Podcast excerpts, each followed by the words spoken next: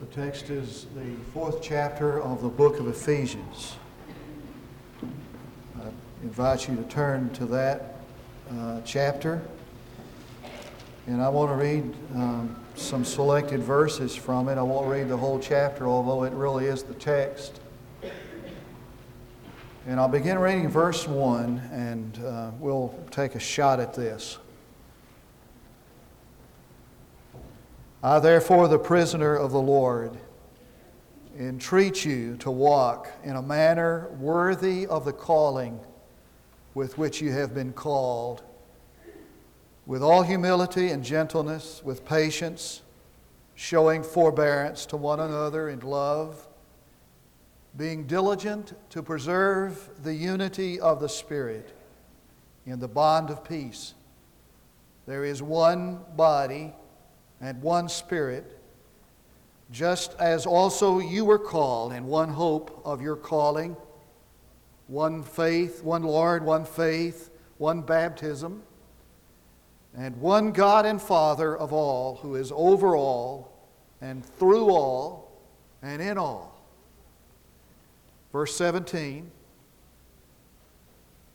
This I say, therefore, and affirm, together with the Lord, that you walk no longer just as the Gentiles also walk, in the futility of their mind, being darkened in their understanding, excluded from the life of God because of the ignorance that is in them, because of the hardness of their heart. And they, having become callous, have given themselves over to sensuality for the practice of every kind of impurity with greediness. Verse 31 and 2. Let all bitterness and wrath and anger and clamor and slander be put away from you, along with all malice, and be kind to one another, tender hearted, forgiving each other, just as God in Christ also has forgiven you. I think you probably have observed the repetition in Paul's writings, at least in this chapter, concerning the, the, the, term or the, the words walk in a manner worthy. Now, the word walk there is not, of course, referring to mobility, about putting one foot before the other and getting from one place to the other. other. He's talking about um, manner of life or lifestyle. It's a term that refers to one's style of life, manner of life. And he says in verse 1 that the duty of the Christian is to live in a manner that is worthy of the Lord, worthy of His name. If you've read anything at all about um, Alexander the Great, you've probably read that he was a strict disciplinarian, very tough on his men. You probably even read of the illustration that one time there was a soldier in his uh, army that was pretty uh, uh, reckless and undisciplined and raucous. And one night he summoned that boy to his tent. And you can imagine the thoughts this young man had as he made his way to Alexander the Great's tent. When he went inside, he uh, bid him to sit down and he stared at him for a while, just looking a hole through him with his eyes. And then he asked, Young man, what is your name? And the young man said, The same as yours, sir, Alexander. And his reply was, Then, young man, you need to either change your name or change your ways. What Paul seems to be saying to the Ephesians is this You either, if you're a Christian, you either need to change your name or you need to change your manner of life. That was, his, that was very important to the apostle. In fact, in each of his epistles, he just lets that be known right up front. He says to the Colossians in the first chapter, You need to walk in a manner worthy of the Lord. To the Philippians in the first chapter, he says, You need to order your life in a manner worthy of the gospel. And in the second chapter of 1 Thessalonians, he says, You need to walk in a manner that is worthy of the God who called you into his kingdom.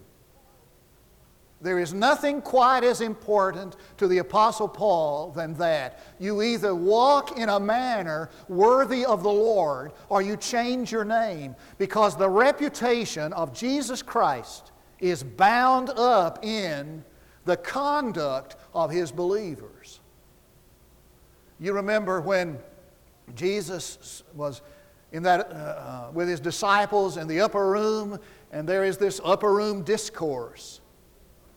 And Jesus is talking to them about going to the Father. And Philip raises his hand and says, Sir, if you'll just show us the Father, it will suffice. And Jesus' response was this If you've seen me, you've seen the Father. You want to know what the Father looks like? Look at me. For I am the truth revealed about God. In another place, he said, As the Father has sent me, even so send I you. In other words, just as Jesus is the revealed truth about God, the believer is to be the revealed truth about Jesus. So, what Paul seems to be saying is this if Jesus could say, Look at me and see the Father, it ought to be said of you as a believer that one could say, Look at me and you see Jesus. I wonder if we are really telling the truth about Christ. As Luther said, now that you have experienced Jesus, you're to go out and be Jesus to others. I wonder if we're giving the revealed truth about Christ. I heard the story of a man who was a wino, a derelict, living on the streets of the Bowery a, a wino, a hopeless alcoholic. And one night he drifted into a rescue mission and was profoundly converted. He left his lifestyle behind. He straightened up, he dressed up, he quit drinking, he got a job. But he'd go back to the rescue mission to help those poor men who were bound up in alcoholism. He cleaned up the toilets and he wiped up their vomit. And he did so with a smile of love and grace. His name was Joe. Everybody knew Joe, and everybody knew what he was about. One night, the leader of the rescue mission was preaching a sermon, and the men were all lined up out there like logs stacked up in a, in a, in a line, and their heads were on their chest in half drunken stupors and half asleep. But while this man preached, one of the men's heads snapped up like a light went on, and he went forward and he began to pray, Lord, make me like Joe. Lord, make me like Joe. And the preacher leaned over and said, I think you need to be praying, Lord, make me like Jesus. And the old derelict lifted up his face with a quizzical look on it. He said, Is he like Joe? I don't know Jesus, but I know Joe. It ought to be said of everyone, he said, that they could look at you, size you up, and say, That's Jesus to me. Now, what are the characteristics of a manner of life like that? I think there are three. First, to live in a manner worthy of the Lord, worthy of His name, is to walk in harmony. Is to walk in harmony. Now, that's not the first thing that's said in the fourth chapter, but it is the theme of the chapter. That we preserve the unity of the Spirit in the bond of peace. There is nothing quite as important to the Christian witness than harmony among God's people. When Jesus prayed one of his last prayers on earth, he thanked the Father that they had this relationship that was perfect, this oneness, this unity. And in the book of Acts, watch me. In the book of Acts, if you read it carefully, you'll find a statement over and over again like this They were all together in one accord, with one heart and one mind and one spirit. And every time the Spirit of God came mightily on the church and there was an ingathering of lost people, it always was accompanied with a statement, and they were all together in one accord. Now, there is a difference between unity and union. Somebody said that you could tie the tails of two old tomcats together and hang them over a fence, over a, over a clothesline. They'd be in union, but they wouldn't be in unity. I have a feeling that you can have a church with people in it that are all together, but they're not together. You know what I'm saying? They can be, there can be a union, but no unity. And it is at this point, my friend, where I believe the church faces its greatest scandal the lack of unity in the fellowship. For even the most ignorant unbeliever knows that the mark of a Christian is his love for another and the fact that they can get along. And if there ever was a place where people got along, it ought to be in the church of God. I, um, I don't know if you've been reading or not, but you've been under a rock if you hadn't heard what's happened in Southern Baptist Convention this week. And our Lord, in our seminary at uh, Fort Worth, the largest theological seminary in the United States, about the third largest seminary in the world. The president got fired this week. The president of the seminary was called in and fired. If that wasn't bad enough, the, um, they changed the lock on his door. Like, we got something unclean in here, and we need to get rid of it. And ceremoniously, they just kicked him out. And I'm looking at that and I'm grieving in my heart that I would ever see the day when that would happen as a convention of Baptists. And in the halls of Southwestern Seminary, where I used to walk and, and, and some of us used to study, they have armed guards over there. Can you believe this? Like in, like in Russia. I mean, they got armed guards over there to keep the peace. And I'm thinking to myself, that the average unbeliever who opens up his newspaper and reads that is thinking to himself, now, is that a manner worthy of the Lord? I'm not talking about that we think alike or even believe alike. What I'm saying is this that where there is unity, a person is willing, he believes that his wishes and his desires are worth sacrificing for the unity of the body. I need say two things about that harmony. It is produced by the Holy Spirit. He said it's we preserve the unity of the Spirit, the unity of the Spirit in the bond of peace. Now, this unity is what the Holy Spirit produces. In other words, where the Holy Spirit is free to do His office work, where the Holy Spirit is in control, you're going to find, you're going to find unity among people in relationships. You agree with that? I mean, occasional amen wouldn't hurt. That's it.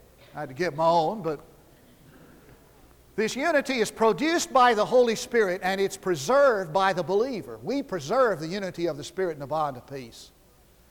Now, it'd be foolish for us to say, Lord, make us one. That's our job. And that word endeavor there means to cherish and to prize as one's most prized possession. Now, watch this. We have a lot of wonderful, lot of wonderful things around here for which to be grateful. We have one of the best facilities of any church anywhere. I mean, I bring my friends up here from Texas and I take them around. They're just in awe of our facilities. I take them up to the TV room and they just stand amazed at what we have. I mean, some folks came over from KTEN one time and were amazed at our studio. We have pretty good staff. I, haven't been, I haven't heard anybody in awe of them, but uh, I, I, I am. I mean, the preacher is not that bad. You, you can do better, but I mean, he's not that bad. Didn't hear any amens on that one either. we got a lot of things to cherish. Let me tell you what is our prized possession, and we must cherish it, and that is the unity we have in this church. That is the key. And whatever it takes whatever needs to be sacrificed in order to preserve the unity that is produced by the Holy Spirit in the bond of Christ, we must do it. For that is a manner, walking in the manner worthy of the Lord. Second, it's to walk in humility. Now, the way to harmony is the way of humility. Somebody, after the early service, we had this huge early service, and I was talking to somebody in Sunday school, and we were just kind of discussing this. Is that how do you get harmony? How does harmony happen in a church? Well, the way to harmony is the way, is the way of humility. For you can't keep what is in verse 3 unless you obey what is in verse 2. And that's to walk in humility. Now, I don't normally do this, but I, I want to do this this morning. I want to just take these words and go as far as I can. Either the services, I'm getting this uh, shorter amount of time or I'm preaching longer. I mean, I never have, a, but I, w- I want to tell you word for word, and I want to look at this, what it means to walk in humility. Before I say this, I need to say something, and that is, is that what he describes here is absolutely abhorrent, was absolutely abhorrent to the heathen world. I mean, when he described what it means to walk in harmony and to walk in humility, the heathen world gagged on it. This is not what you'd find in a magazine, in an airline. It's not what you'd learn if you want to be a CEO. I mean, this is absolutely abhorrent to a, to a humanistic mind, what he's going to describe here. But it's the way to walk worthily of the Lord. First, he says, humility. And the word there means lowliness of mind. It has to do with attitude. It begins, humility begins with what you think about yourself. Bill Hybels has a marvelous book entitled Descending into Greatness. Did you get the title? He said that you don't climb the ladder to greatness, you descend the ladder to greatness. The way to go up is to come down. And that book is, a, an, is an exposition of the second chapter of, of Philippians, where it says something like this Let this mind be in you, which was in Christ Jesus, who, though being in the form of God, did not think being equal with God was something to be grasped selfishly, but he humbled himself and made himself of no reputation. One translation has it, He made himself nothing. Now, what he was saying is, is that Jesus, in this humility of mind, relinquished the divine prerogatives of his life, his rights. Now, this is the Jesus who created everything. This is the Jesus that was the center of the cosmos, that was the object of praise. This is the Jesus before whom angels bowed and cried, Holy. And he gave it up. He had to start using doors and riding mules. He had to start learning the Hebrew alphabet a letter at a time. He started saying yes, sir, to his earthly father and yes, ma'am, to his mother. Whatever you want, mom. And he exchanged praise for curses and spit. And Paul said, That's the way you ought to think. In honor, preferring one another. On another place, he said, that each, let each one of you consider the other more important than himself. It's the opposite of this grasping for control and power that Adler calls the one great human obsession and what Kissinger calls the great aphrodisiac. Strange term. And he, and he, and he says the second is Gentleness, it's the picture of a wild horse that's been domesticated under the control of its master. Doesn't lose any of its power or its spirit. It's just that it operates not on the basis of how it feels, but on the basis of the master's control. When a person is gentle, he doesn't lose his power or his spirit. He just doesn't operate on the basis of how he feels. He just operates on the basis of his master's control. And he uses the term patience and forbearing one another. Now, watch this, they go together. The word patience there means to accept the failures of others. Have you ever noticed how hard it is to accept somebody else's failure, especially if it impacts us? I got up the other morning, and went jogging. Have to remind you of that every now and then. I came in real sweaty and stinking. And my wife said, uh, Did you jog? I said, Yes. She said, Well, we don't have any water. Oh, you're going to be. You're going to be blessed. So I got on the phone and I called the city just to make sure they knew we didn't have any water out west of town. And this guy answered, poor guy. I mean, I could tell by the tone of his voice that he'd been bombarded with calls. And this is what he said, kind of with a pleading voice. He said, Sir, we're doing the best we can. And I'm thinking, I know it, my man. And I'm just thinking, I bet that guy has been called.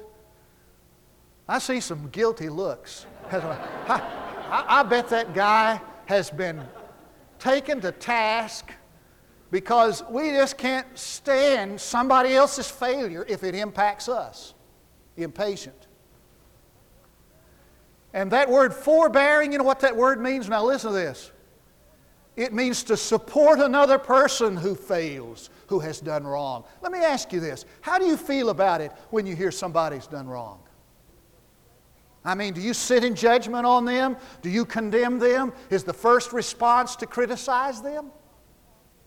The Apostle Paul said, When one among you is overtaken in a fault, let he who is spiritual restore such a one in a spirit of gentleness looking to himself lest he be tempted. And what he was saying was this that when you see somebody else fall, and often we do, our response ought not to be judgmental or critical, understanding that that could be us. We restore them. That's what it means to walk in humility. And let me tell you something.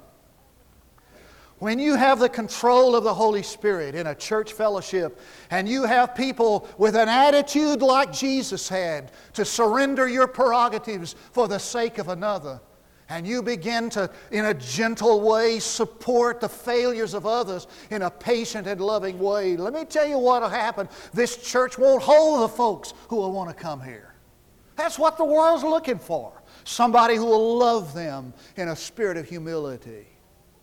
Now, lest I get all worked up, I got to go to point three. Settle down a little bit. Walk in harmony, walk in, walk in humility, walk in holiness. When I was a kid growing up, I thought holiness referred to a group of folks that met on the other side of the tracks.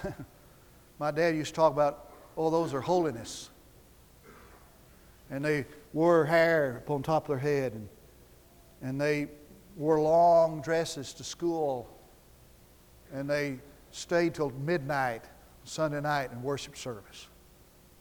We used to make fun of them. Holiness, we called them. What I've learned the hard way is that's what each one of us is to be holy. And holiness is not a weird group of folks as we thought they were weird. They're not. Holiness is belonging to God and becoming like the God to whom we belong. Now, verses 31 and 32 describe what that's like. It ties it all together.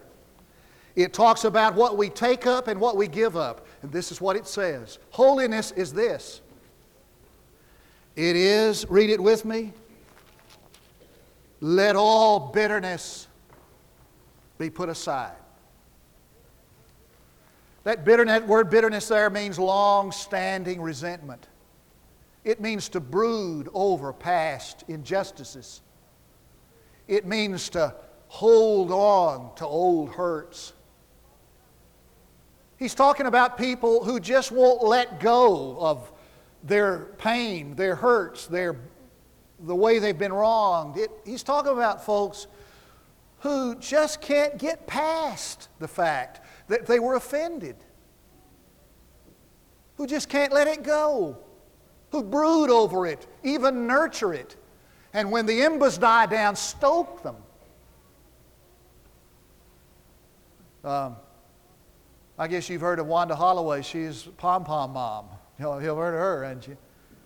she wanted her daughter to be a cheerleader. So, just to help out, help her daughter out, she did what most moms would do. She hired a hitman to kill, to kill the, uh, her daughter's competitor's mother, thinking, well, if you kill her mother, that she won't have the energy to, or the interest in cheerleading. Noble, noble effort there. And she got 15 years in prison for it. She hadn't spent a day behind bars, but she's still in prison, chained to her bitterness. Some of you may be like that. There's a Polynesian tribe that hangs at the door of their hut the mummified heads of their enemies so that they can keep before their children and generations after them to hate their enemies. They won't let their bitterness go. You cannot be holy to God, separate, become like Him, if you're going to hang on to old hurts and be chained to the past. Let all bitterness and wrath, you know what that means? That means irritable or touchy. Irritable or touchy. And the word anger is the byproduct of being irritable or touchy. It's the flashing up, the flaming up of anger that, that, that is a result of being irritable all the time and touchy with a chip on your shoulder. Let me tell you something. There is nothing any more destructive to your Christian witness than a bad temper out of control. You lose your temper one time in public, I guarantee you it'll take a lifetime to get it back at witness. My professor at seminary lost his temper with the laundry, was work, keep doing his shirts. And he went in there and he saw his shirts and they weren't like he wanted them to be, so he lost his temper. And one night he was with his church and they were getting ready to go visiting, and somebody handed him a card. And he took that card, he said, My face turned white, my knees buckled. It was the name of that man in that cleaning establishment. And I'd lost my temper. And he said, I had to hand this card back into one of my deacons and said, I'm ashamed to tell you, but I don't believe I can make this visit, ever make this visit. And he says, slander. You know what slander is? It's to speak evil about somebody. Do you know it's a sin to speak evil about somebody, even if what you're saying is, if what you're saying is not the truth? Did you know that it's evil to speak evil about somebody if you're not sure if what you're saying is the truth or not? Did you know it's evil to speak, it's sin, a sin to speak evil about somebody if you know what you're saying is the truth? I mean, it's evil. It's a sin to speak evil about anybody, period.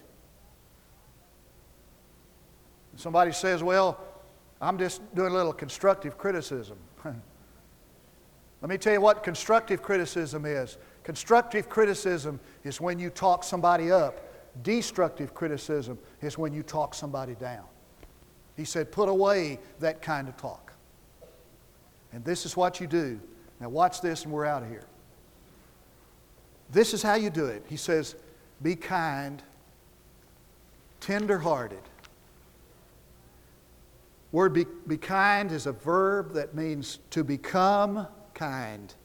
It's not, it's not, er, it's not, uh, you're not born with it. It's not hereditary. I mean, you become kind. It means to abandon one mental attitude and right then and there begin the opposite. To be kind Tenderhearted means compassionate, forgiving one another as Christ has forgiven you. Now, watch this. The interesting thing about that word forgiving one another is not the normal word that's used for forgiveness. It's not the tearing up of the IOUs or saying it's okay. What that word means there is to begin to treat graciously everybody around you, even those who have wronged you. Because that's what Jesus did. He didn't just say, It's okay, I forgive you. But He bestowed upon us His grace. He acted kindly toward us in mercy, even though we deserved the exact opposite. Not long ago, a couple came into my office from Texas. They want to get married. Let me tell you something. I have seen it all from Texas coming up here wanting to get married. I mean, but this couple was just, they were delightful. You could tell they were very much in love. And they were in their 50s, maybe mid 50s, early 50s. And, and they came in and we sat down and, and they said, Now need, we need to tell you that we have been married before, we have been divorced. And I said, Well, you know, that's, that, that doesn't mean that I won't perform your wedding. I mean, that's not a prerequisite. That you, if you've been divorced, I do perform marriages for divorced people. So we talked a little bit. And then this is what they said. Listen to this. They said, We were married to each other. They said, When we got out of high school and we were living in the same little town, we got married. And they said, you know, after we'd been married a couple of years and we had a, had a child, we'd been married a while, we had children, said we began to, things began to be, you know, irritate us and we lose our temper with one another and we'd be angry with one another. And they said, after a while, we split. We got a divorce. And they said, we lived apart for over 20 years. In fact, both of us remarried. We have children by our marriages after the divorce. He said, about two years ago, they said, we, we ran into each other just by chance, they said. And we got to talking, and we had been divorced from the second, you know, second time. And we got to talking, and this is what we concluded. We missed 23 years of happiness simply because we didn't forbear with one another. We couldn't forgive one another we couldn't be kind to one another. And they said, We want to get married again, realizing that we've lost most of our life. Now, while you're real quiet, I want you to get this. Nobody moving now. I want you to get this. I don't want you to miss what life is about. I want you to walk in a manner worthily of the Lord. And when you do that, you can come to the end and say, We did it like Jesus did it. Let's pray. Our Father, Help us today to put away impatience, bitterness, resentment, and to put on humility and kindness and Christ likeness, patience and love, and so fulfill the law of Christ. Grant us that we'd be that people worthy of the name we've assumed. For I pray in that name, even Jesus. Amen. Now look here. I want you this morning to consider this invitation. If you're without Christ here, to receive Jesus Christ as your Savior and Lord. It means to take Him and all that He is and all that He's done for yourself personally. To receive Him and His. To accept Him by faith and trust and commitment. To abandon one way to a new way of faith and trust and commitment. Or perhaps the invitation for you to come and place your life in this church. Let me tell you, I can honestly say it without any contradiction from anybody that knows me. I have never pastored a better fellowship. If you want, we're not perfect. I am, but most of us not. If, if you want unity and fellowship, this is the place where you can be accepted as, as to who you are, free to fail, in a fellowship of growing love. Or maybe you need to come this morning and recommit your life to Christ. You have described for you what is in your life, and you want to put it behind you and begin again while we stand to sing. We invite you to come.